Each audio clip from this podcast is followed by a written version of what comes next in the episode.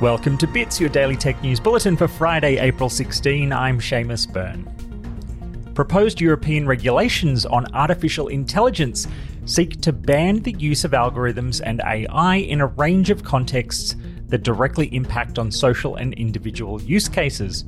The proposal seeks to outlaw what it calls high risk AI use, including AI used in algorithms being used to recruit or credit assessment, those designed to manipulate human behaviour, opinions, or decisions, in facial recognition for surveillance, and in social scoring systems, amongst other predictive scenarios as well. Experts told the BBC the draft is vague, full of loopholes, and needs a more nuanced approach than high and low risk concepts of AI. Google Earth, the tool closely related to Google Maps but for exploring the planet via satellite imagery, is adding historical 3D time lapses that show changes in the Earth between 1984 and 2020. The result is an at times shocking view of the effects of climate change. The tool has previously included many 2D time lapses, but this is a new 3D viewer developed in conjunction with NASA, ESA, the USGS, and the European Commission. Tesla has come under fire for a surprise and dramatic increase in the price of its solar roof tile business.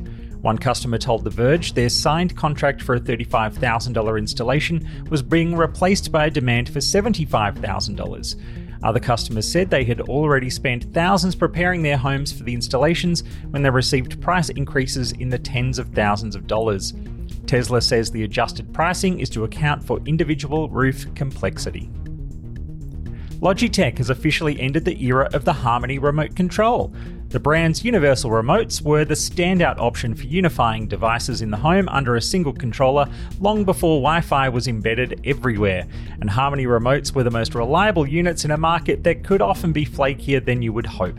For those who own and love theirs, Logitech says it will continue to support existing remotes for, quote, as long as customers are using them. In science, researchers have successfully created chimeric embryos that added human stem cells to monkey embryos to study the coexistence of animal cells. Controversy runs deep in such studies, with similar pig human and sheep human studies conducted in the past. The study concluded within 20 days, with all embryos destroyed, only three had survived until that point in the research. In games, the latest expansion for Magic the Gathering has launched in the digital version of the collectible card game, with the physical card version becoming available next Friday. The new set, Strixhaven, is set in a University of Magic and includes five colleges with distinct styles of cards to explore. For old school fans of the game, the set includes mystical archives, bringing back some classic spells from the past, including some from the very beginnings of the game in 1993.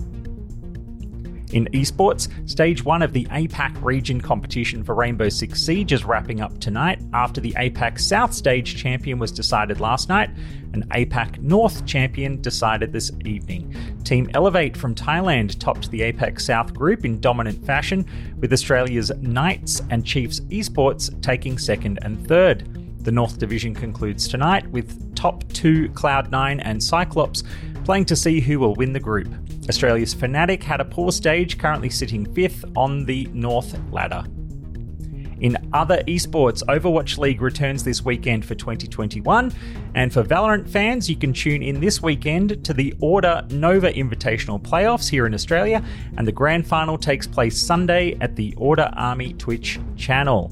That is your Bits Bulletin. I'm Seamus Byrne from Byteside. Thanks for joining me.